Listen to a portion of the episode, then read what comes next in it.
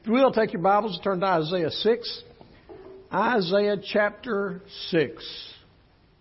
Last week, our uh, title of our message was in the form of a question. This week, it's also in the form of a question. I ask you, are you, are you ready for God? Are you ready for God? Most of the older people, and probably some of our private school people, but most of the older people grew up starting your day the same way as I did. We'd go to school and we would stand and we would pledge allegiance to the flag of the United States of America. And then we would recite what we called at the time the Lord's Prayer. Now, I argue about that a little bit. It's really not the Lord's Prayer, it's really the model prayer. But we're not going to split nails over it. Just for me, it's the model prayer, and I'll show you why in just a moment. But we would, but we would pledge our allegiance to our nation, and then through the reciting of this prayer, I mean, that's not the only thing that we started. We didn't start the days with it. When I played football and basketball and baseball, Coach Kraft always had us come around and gather, and we'd say the say that prayer at that time. In the next, I don't even have it here. In the back and out the two doors, we have our devotion guide for the next two weeks. Bible guide, if you go out this door, it's in the metal thing. It's on the table back here, on the table back there. I pray that everybody who can will pick up one. And for nine days, we're going to hover over that model prayer. And today's going to be a different. I'm going to just tell you about it. And then you'll have your personal time in prayer as we're getting ready for our revival services. But this thing that we call the model prayer, it is recorded two times in the New Testament. One time it's in Matthew chapter 6, and it's Matthew put it as a part of the uh, Sermon on the Mount. Luke 11 gives us a real uh, personal connection here because here's the thing. They were at a certain place and they were praying. You can check me out, Luke 11. They were at a certain place and they were praying. And the disciples came to, came to him and they heard him pray. Now listen, they had heard him teach. They had heard him preach. They had seen him do miracles. They had watched him witness to people. And they didn't say, Jesus, would you please teach us how to witness? Would you teach us how to do miracles? Would, would you teach us how to preach? Would you show us how to teach? But after they heard him pray, they came to him and they said, Master, teach us how to pray. And these words, if you'll push that forward there, Mitch, these words came, and I just want to kind of want to break this down for you. This is just kind of getting us into to our message for today. He began with these words Our Father, which art in heaven, hallowed be thy name, thy kingdom come, thy will be done. Now, everybody should recognize that that's the King James iteration of that. Probably was more like, Our Father in heaven, holy be your name, your kingdom come your will be done. You know what he was teaching them? He was teaching them to look upward. To look upward. And then he said, Thy will be done on earth as it is in heaven. You see, he wanted them not just to stay in their own personal, private place. He wanted them to look out. Can you imagine what this world would be, what this culture would be, if, the, if in the same way God's will was done in heaven that it was done on earth. We call this looking outward. Looking outward. And then he said, finally, he's getting to some kind of request that we do. He said, Give us this day our daily bread and forgive us our debts. What's this? Our debts, our trespasses, our sin, only as we forgive our debtors, those who trespass against us, and those who sin against us. And then lead us not into temptation, but deliver us from evil. And now he's telling us that we should look inward. And just for good measure, he kind of put the caps on each end when he, when he ended the message back over here when he said, For thine is the kingdom, the power, the glory, forever. Amen. Now here's the deal. You have seen how this prayer brings us in connection with the God. We look up, we look out, we look inward. Now I will tell you that that second and third one most of the times is reversed, that you look inward before you look outward. You know, while, while we, while we know where we should look, we should always begin looking upward. That's the reason for the next nine days. We're going to kind of hover around this. It's not going to be anything uh, in the devotions. I don't think it's going to be anything monumental. It's going to allow you to spend some time to hover with God, looking upward first, and then looking outward, and then looking inward as we get ready for our revival meeting. Never forget this that Jesus' purpose in coming to earth was to connect us with God the Father. The reason he lived and died and rose and ascended back to heaven was so that he could offer you and me, you and me personal, intimate connection with God the Father. And God wants that personal connection with us. The, the more I read God's Word, the more I am convinced that God is in heaven sitting on ready to come and fill us like He did at Pentecost. To come and lead us, to come and direct us, to come and be closer to us than we can even imagine. He wants a relationship with His people. Now watch this. Are you ready to have a relationship with God that is closer than your best friend? That is closer than your parents? That is closer than your children? That is closer than your spouse. If not, why not? I mean, we say we believe Him. We say we trust Him for eternity with our very lives. If that is true, why would we not want to be as close to God as we possibly can? And, if you are indeed ready for God to do in me and in you and in us and work in this place what He can do, I think God is ready to show up. At the same time, if we're not ready, then likely He is not going to show up. Isaiah 6 has always been an interesting passage to me. It's always interesting because of that first, you move that forward, uh, Mitch, because of that first line. In the year King Uzziah died, it's not going to be on the screen. Look at it in, in the year, it doesn't matter what translation it is. Generally, it says the same thing. In the year King Uzziah died. That's intriguing to me. In the year King Uzziah died, I saw the Lord. Isn't it interesting? That before Isaiah got a vision of the Lord, Pud, somebody had to die.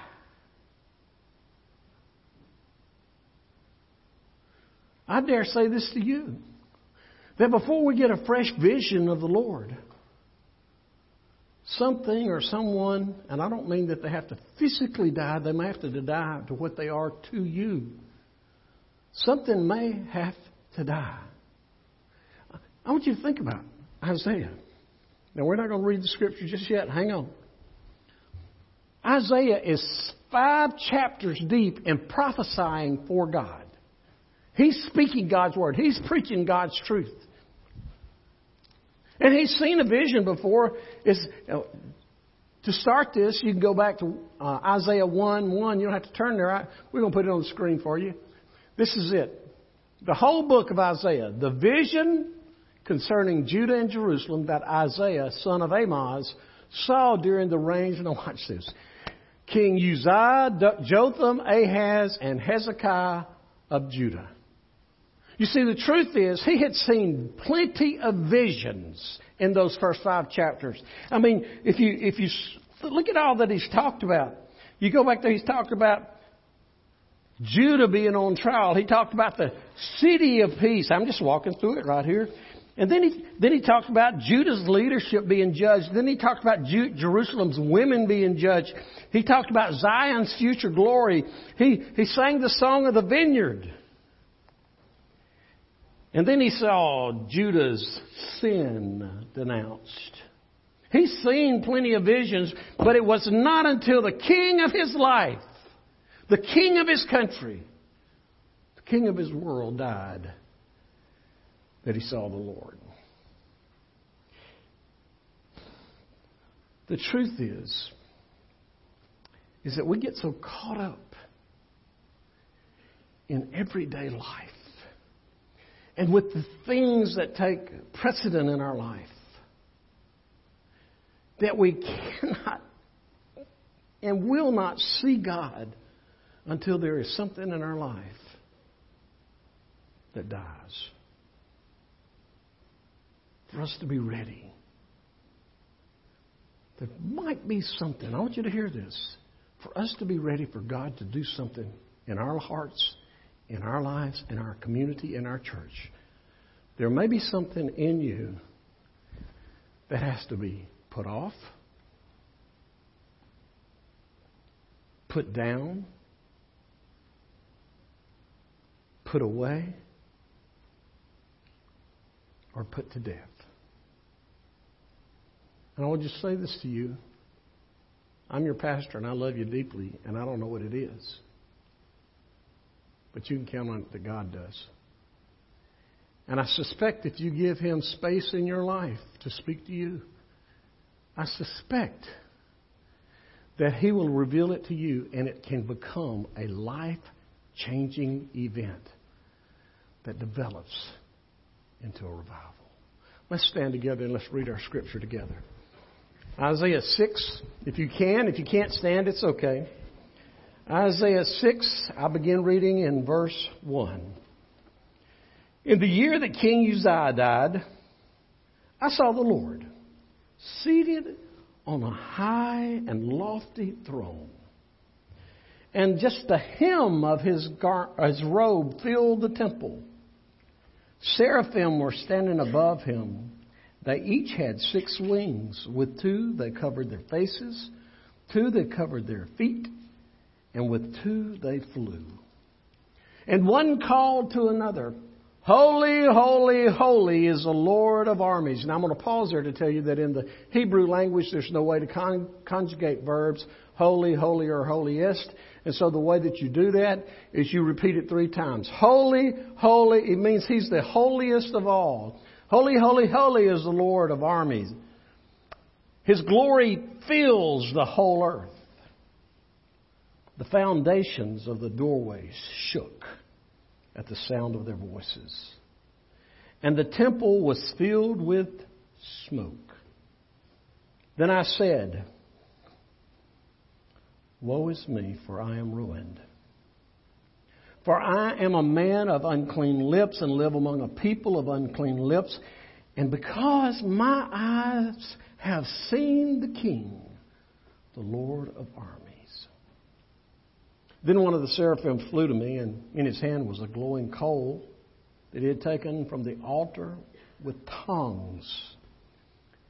He touched my mouth with it and said, Now that this has touched your lips, your iniquity is removed and your sin is atoned for. Then I heard the voice of the Lord asking, Who should I send? Who will go for us? I said, Here I am. Send me. Let's pray together. Heavenly Father, I your word is so convicting. It's so challenging, and yet it calls us so much. I pray in the moments that remain, I pray that we will hear from you. In Jesus' name, amen. Thank you. You may be seated. It was June 9th, 1974. That was a Sunday. That Debbie, that was my last Sunday here, June 9th, 1974. Y'all treated me well, gave me a nice uh, uh, going away shindig. And somebody might say, well, could we do that again, Brother Jerry? It's time for you. you no, I'm kidding. But I was to start at First Baptist Church, Cantonment, Florida, as a full time minister of music and youth the next Sunday, which would have been the 16th. Now, my house wasn't ready, and so I moved in with a with a family, Austin and Lucy Bile. Wonderful family. And uh, uh, I moved in that Saturday morning, got all my stuff in the, in the room that they'd given me. And Larry, their son, he said, Listen, he said, You know the Smiths at the church? And I go, Yeah, I do. Kenneth Ray and Georgiana said, Their daughter, their oldest daughter, is getting married tonight. Said, Would you, you want to go to the wedding? And I thought, That's a great time to meet the church. Well, right after the wedding was over, we were out front, he and I talking, and he introduced me to this very cute brunette with hair almost down to her backside. Cutest girl I'd ever seen. And in case you're wondering why I'm talking so good about her, she still wears my name today. You see, that introduction, that meeting changed my life. Now, fast forward. We were in church work for a lot of years. Second Sunday of January in 1989 is another day that my life changed. I was visiting a East Brent Baptist Church, Pensacola, Florida. Dale Patterson was the pastor. He was originally from Summerall, so we had a little connection. Scott Lee was the worship minister. And on that day, the Lord took me and He shook me and He said, You've never been saved. And I found Christ that day. And my life was changed. Charted a new course of life. One with my wife, another with my Lord. When I look at this passage of Scripture here, God revealed himself to Isaiah in a way that Isaiah had not previously known God. I mean, think about it from Isaiah 1 1 when we read that part when he saw the vision. He was driven to preach God's word and do God's work, but he had never had a vision of God until 6, chapter 6. He was driven by the Lord. He was ready for the Lord. But then King Uzziah died. And he finally saw the Lord. And God did something in him at this moment that he had not done before, and his life was forever changed. You can follow it all the way through the chapters of Isaiah. I've already given you the outline. I want us to apply it and make it personal. The three things that I see here is that Isaiah began by looking upward. In the year King Uzziah died, I saw the Lord. Now we know what it is to look up to people, don't we? I mean, uh, um, you know, I looked up to my dad. He was kind of my hero. He did. Did he get everything right? Absolutely not. But he was my hero.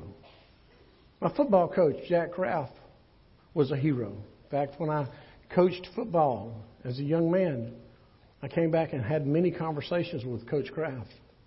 Now, Daddy and Coach Kraft didn't get along, but they were both my heroes in different ways. I looked up to teachers. I looked up to Sunday school teachers, and I can name some of them.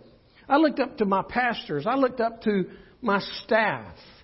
Every one of us need people to look up to. People who inspire you, people who direct you, people who correct you, and people who teach you. We all need people like this that we can look up to. But Isaiah, as we look here in chapter 6, He raises the bar just a bit, if you will. He saw the one whom we all should see. He saw the one to give his allegiance to. He saw the one who had come to live and and, and since now that death had happened and now the throne of his life was empty, he was looking beyond here. He was looking for a present help. Folks, as long as we hold on to the things of this world, as long as we grip them so tight, we may never get a vision of God. As long as there's something in our life that's taken over the throne, we may never see in our spirits our Heavenly Father. But when the things of this world kind of clear out and fall away, only then do we have a chance to see Him for who He is. You know what the sad part is? Many of us are so comfortable holding on to things of this world that God has to take us and put us on our backs. C.S. Lewis intimates that the only time some of us look up is when we're on our backs. Sometimes He has to throw us down on our backs so that He will force us to look up. It's kind of like sheepology. Some of you have heard me share this. Uh, I use uh, I share it many times at, at, at funerals. Sheepology. Lord is my shepherd, I shall not want. He makes me lie down in green pastures. Let's just stop right there. Here's the picture. Those shepherd boys, young shepherd boys, taking care of the sheep. Sheep are wonderful in many ways, but they're stinky in many ways. We think it's a compliment for us to be called the sheep of his pasture, but sheep are pretty dumb. Who's raised sheep around here? Sheep are pretty dumb. Sometimes they won't even uh, they won't even lay down to get rest. And you know what the shepherd has to do? He literally will take his body weight and he will force that sheep to the ground to get rest. Sometimes that's what God has to do for us so that we can look we will look up to him. I saw the Lord, he was high. He was lifted up. When we look up and when we turn loose the things of this world, we may get a glimpse of Him like we've never, under, never imagined. His power, His majesty, His glory, His beauty, who He is and all of His splendor. But when we do that, I want to give you a warning. When we do that, we will see ourselves in light of Him in light of Him. When we empty the throne of our lives, our, that throne is now available for somebody else. And so when we when we look at Him and we put Him on the throne, it'll immediately change our vision from looking upward to looking inward. Looking inward. I saw the Lord. He was high and He was lifted up, and the and the hem, just the hem of His robe, filled the temple. The seraphims, they flew around him. And when he looked and saw himself, it was not pretty. The Word of God gives us many admonitions. I want to say this again so everybody's listening. The Word of God gives us many admonitions for us to examine ourselves. Problem is, we want to examine ourselves in light of someone else. Man, I'm as good as that old music director. And you'd be right. Man, I'm as good as that old associate pastor. I've known him a long time. Do you know? Well, yeah, God knows. And you'd be right. I'm as good as that pastor. And you'd be more than right. The problem is, you're setting a low bar. We don't compare ourselves to each other. We compare ourselves to the one who is actually on the throne. And how did Isaiah, even though he was a prophet, even though he's already given us what we know as five chapters of message and visions, is that, is that when he saw the Lord, this is what he said. I don't have to go to back to my notes or my Bible because I know it too well. He said, Woe is me. Now here's the danger. When you look up and you get the vision of God and everything's off your throne and you're inviting Him in and, and He wants something and you get a picture of Him, Jude, all you go, I'm not as good as I thought I was. Woe is me. Look, uh, King James, New King James, Christian Standard doesn't render it like this, but this has always been burned in my mind. He says, I am unworthy. I am unclean. And I am undone. Not only that, but the people that I live with, the people that are around me, they're in the same shape I'm in. For you see, when God is our standard, when God is our standard, things appear different. That old song, Turn Your Eyes Upon Jesus, look full in His wonderful face. Watch this. When you look full in His wonderful face, watch this. The things of the earth grow strangely dim in the light of His glory and grace. Dr. Fred Lowrey is a longtime friend of ours. Fred Lee now retired. He was a longtime pastor, First Baptist Bossier City. But his words ring true in this message today. Inside of each of us, there are three people. This is the person that everybody thinks we are. There is the person that we know we are. And there is the one that God knows we are. You see, folks, the very reason we should look up every day is so that when we look in, we know that we'll have God's soul searching, fiery eyes that can look past everything, past all the thrones of our life, and see who we are. And it'll reveal the truth. Let's think about this a second. If you look inward at yourself, knowing that God is looking inward at you, what does his eyes reveal? Does it, do they reveal a lack of prayer? Brothers and sisters, there's no substitute for prayer. Uh, all we can do is pray. Well, look, I want to just say this to you. You can't do anything else until you pray. And when you pray, you put it in the hands of the one who will take care of it. He may call you to do something actively, but praying is your first stop, not your last resort. Would he, would he, would he find you a, be a praying person? Would he, I'm not talking about a person that prays. I'm talking about there's a difference in a person that prays and a praying person. There's a difference of a, of a church that prays and, and a praying church. Abraham prayed got results. Elijah prayed, results came. Hannah prayed, got a baby. Jeremiah Lanphier in 1860s prayed, and revival came. Praying is the answer.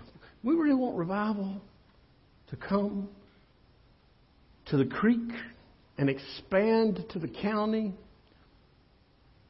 the region, I mean, think about how bad our world needs a touch from God. We, we want that to happen. We must. Would he reveal a, a, if he looked at you, would he reveal that life of, of, of perilousness? How about, would he reveal a life of unrighteousness? Life of uncleanness? A life of sin? Listen, I know where you walk every day because I walk there too. We are in a culture and in large measure, a church culture, even, where we've attempted to make sin respectable and accepted. Before I pass this, I want to say he might reveal in my life and your life a place of deficiency. You see, the truth is, he calls us to repent so that he can clean us from the inside out. He restores the joy of our salvation. I want you to meditate on that just for a second. Just think about that. He restores. We come to Him and He comes to us, and God comes in a big way, He restores the joy of our salvation. the, the joy. Okay, I can just tell you that eating dill pickled juice does not give you joy. And all of you look like you had a couple of tablespoons. And I want to say this with all the love in my heart. We come in here and we look like we've been baptized in prune juice. We go to the basketball court or we go to the baseball court. We go other places and we look like we've been baptized in joy. You see, the joy of the Lord is still our strength. If people are going, who wants to join a funeral home? No, you want to join a place where there's life. We have to find and to rediscover the life. Will you find the joy in Jesus that you find in your family, that you find in your job, that you find in your hobbies, that you find in your sports and your sports team? My desire is for us, Scripture. Will you not revive us again so that your people may rejoice in you? I'm going to tell you, thanks, Duke. I was excited when our folks began clapping for the music. That's a sign of joy. That's not a sign of tradition or ha- that's the sign that something's going on in us. My heart is for us to be joyful in Jesus, not just the other things.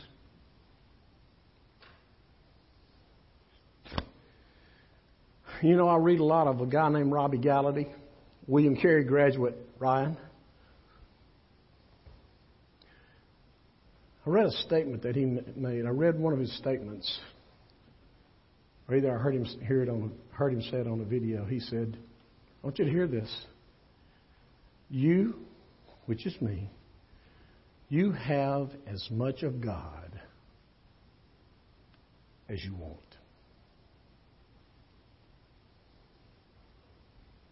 I want you to think about that. Remember that about a year ago, I, I read to you a little passage about I just like three dollars worth of God, Jesus. Just I, I don't want enough to to bother my soul. I don't want enough to change me. I just want enough to keep me warm and fuzzy and comfortable. I don't want to say to you, is the God of the Bible is not that type of God. You will never get that. I don't advocate poker, but they have a they have a phrase in poker where it says, Are you all in? That's all God is asking for you to be all in. My prayer today is, Father, overcome these things in me so that you can send revival in this place. It begins with a look upward proceeds to a look inward and concludes with a look outward. When you follow the scripture down, Isaiah's response to his personal, intimate encounter with God is very telling. Remember in the New Testament that Jesus, if you read your New Testament probably a dozen times, 15 times, Jesus was looking for the other side. You know why? because there was always ministry to do someplace else. He didn't just stay, he was always looking for those that were yet to come, those yet to know, those yet to need that they know. When Father God captures our attention, it leads us to another dimension. When he, when he captured Isaiah's attention, it's interesting that he says to an active prophet, did you? I mean, this is about this is a guy who got called and he's on the road. He's not doing other. He's, he's doing the Lord's business. And then after he looks up and he sees the Lord, and then he looks at himself and says, "Woe is me." He even received the uh, cleansing with the uh, coal on his mouth. God looks at him. This is what he said: Who will go for us? And who shall I send? Now, you know that I have a weird outlook when I read things. I have a weird mind. It, works different from everybody else. But you know what that, you know what his response reminds me of? It reminds me of a second or third grade class when the teacher says, "Who wants to volunteer?" Me, me, me, me, me, me, me, me, me, me. Now, some of you who are teachers, y'all know that I'm not exaggerating. That happens. That's what I see Isaiah doing. He's saying, "Here am I, Lord. Why are you looking anyplace else? Here I am. Send me. And why was he ready to go? Because he had been ready for God. Now that he had seen the Lord, now that he had experienced the grace of verse 7, now that he was cleansed. I mean, remember, remember, he said, Here's this mission field. I live among a bunch of people that are just like me. They're sinful just like me. I am ready to go, Lord. Don't miss this. People out there need the same touch that people in here need. And it's our responsibility to go. When God comes to us and He calls us and He cleanses us and He challenges us to do a, a spiritual work that's beyond us. That's a revival. So now I ask, are you ready for God? Because if He comes and gets a hold of us, it won't stop in these four walls. You know, we get excited about all kind of things. I'm excited about a lot of things. There are a few things I'm not excited about around here, but I'm, exci- I'm excited about getting the Mac Center done. Yes. I'm excited about getting the Mac Center done. Place for our young people to call home a place that's equipped well. I mean, I'm, I'm excited. I'm excited about our children's basketball programs. Over 70 children. Whew, man, that's mission field. I'm excited about things that are going on in other ministries of our church. But the reason I'm excited about it is because Jesus started it. Are you ready for God to come and do something? Now listen, He's not going to come do something in the church. Daily, he's going to come do something in you. Pud, he's going to come do something in you. Jimmy, he's going to come do something in you. Jerry, he's going to come do something in you. It starts one heart at a time, one person at a time.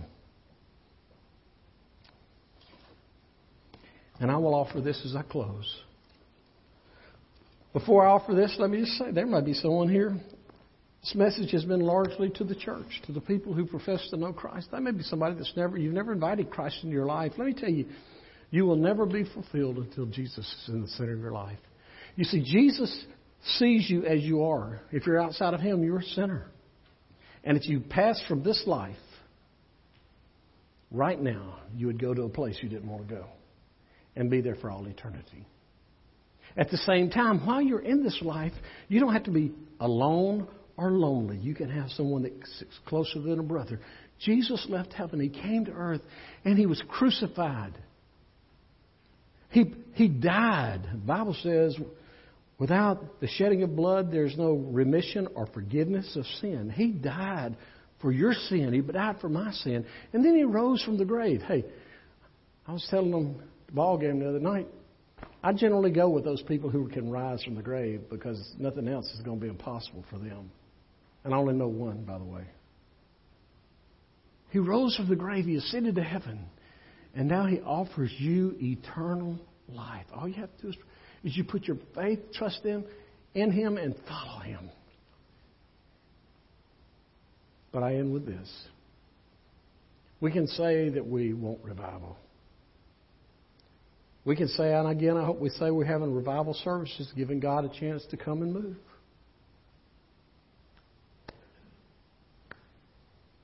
But if you're not ready for Him, if we're not ready for Him, there's little to no chance that He'll send revival. Because from my study of the Bible, my study of history, God does not send revival to people who do not want it. Are you ready for God? Let's pray together.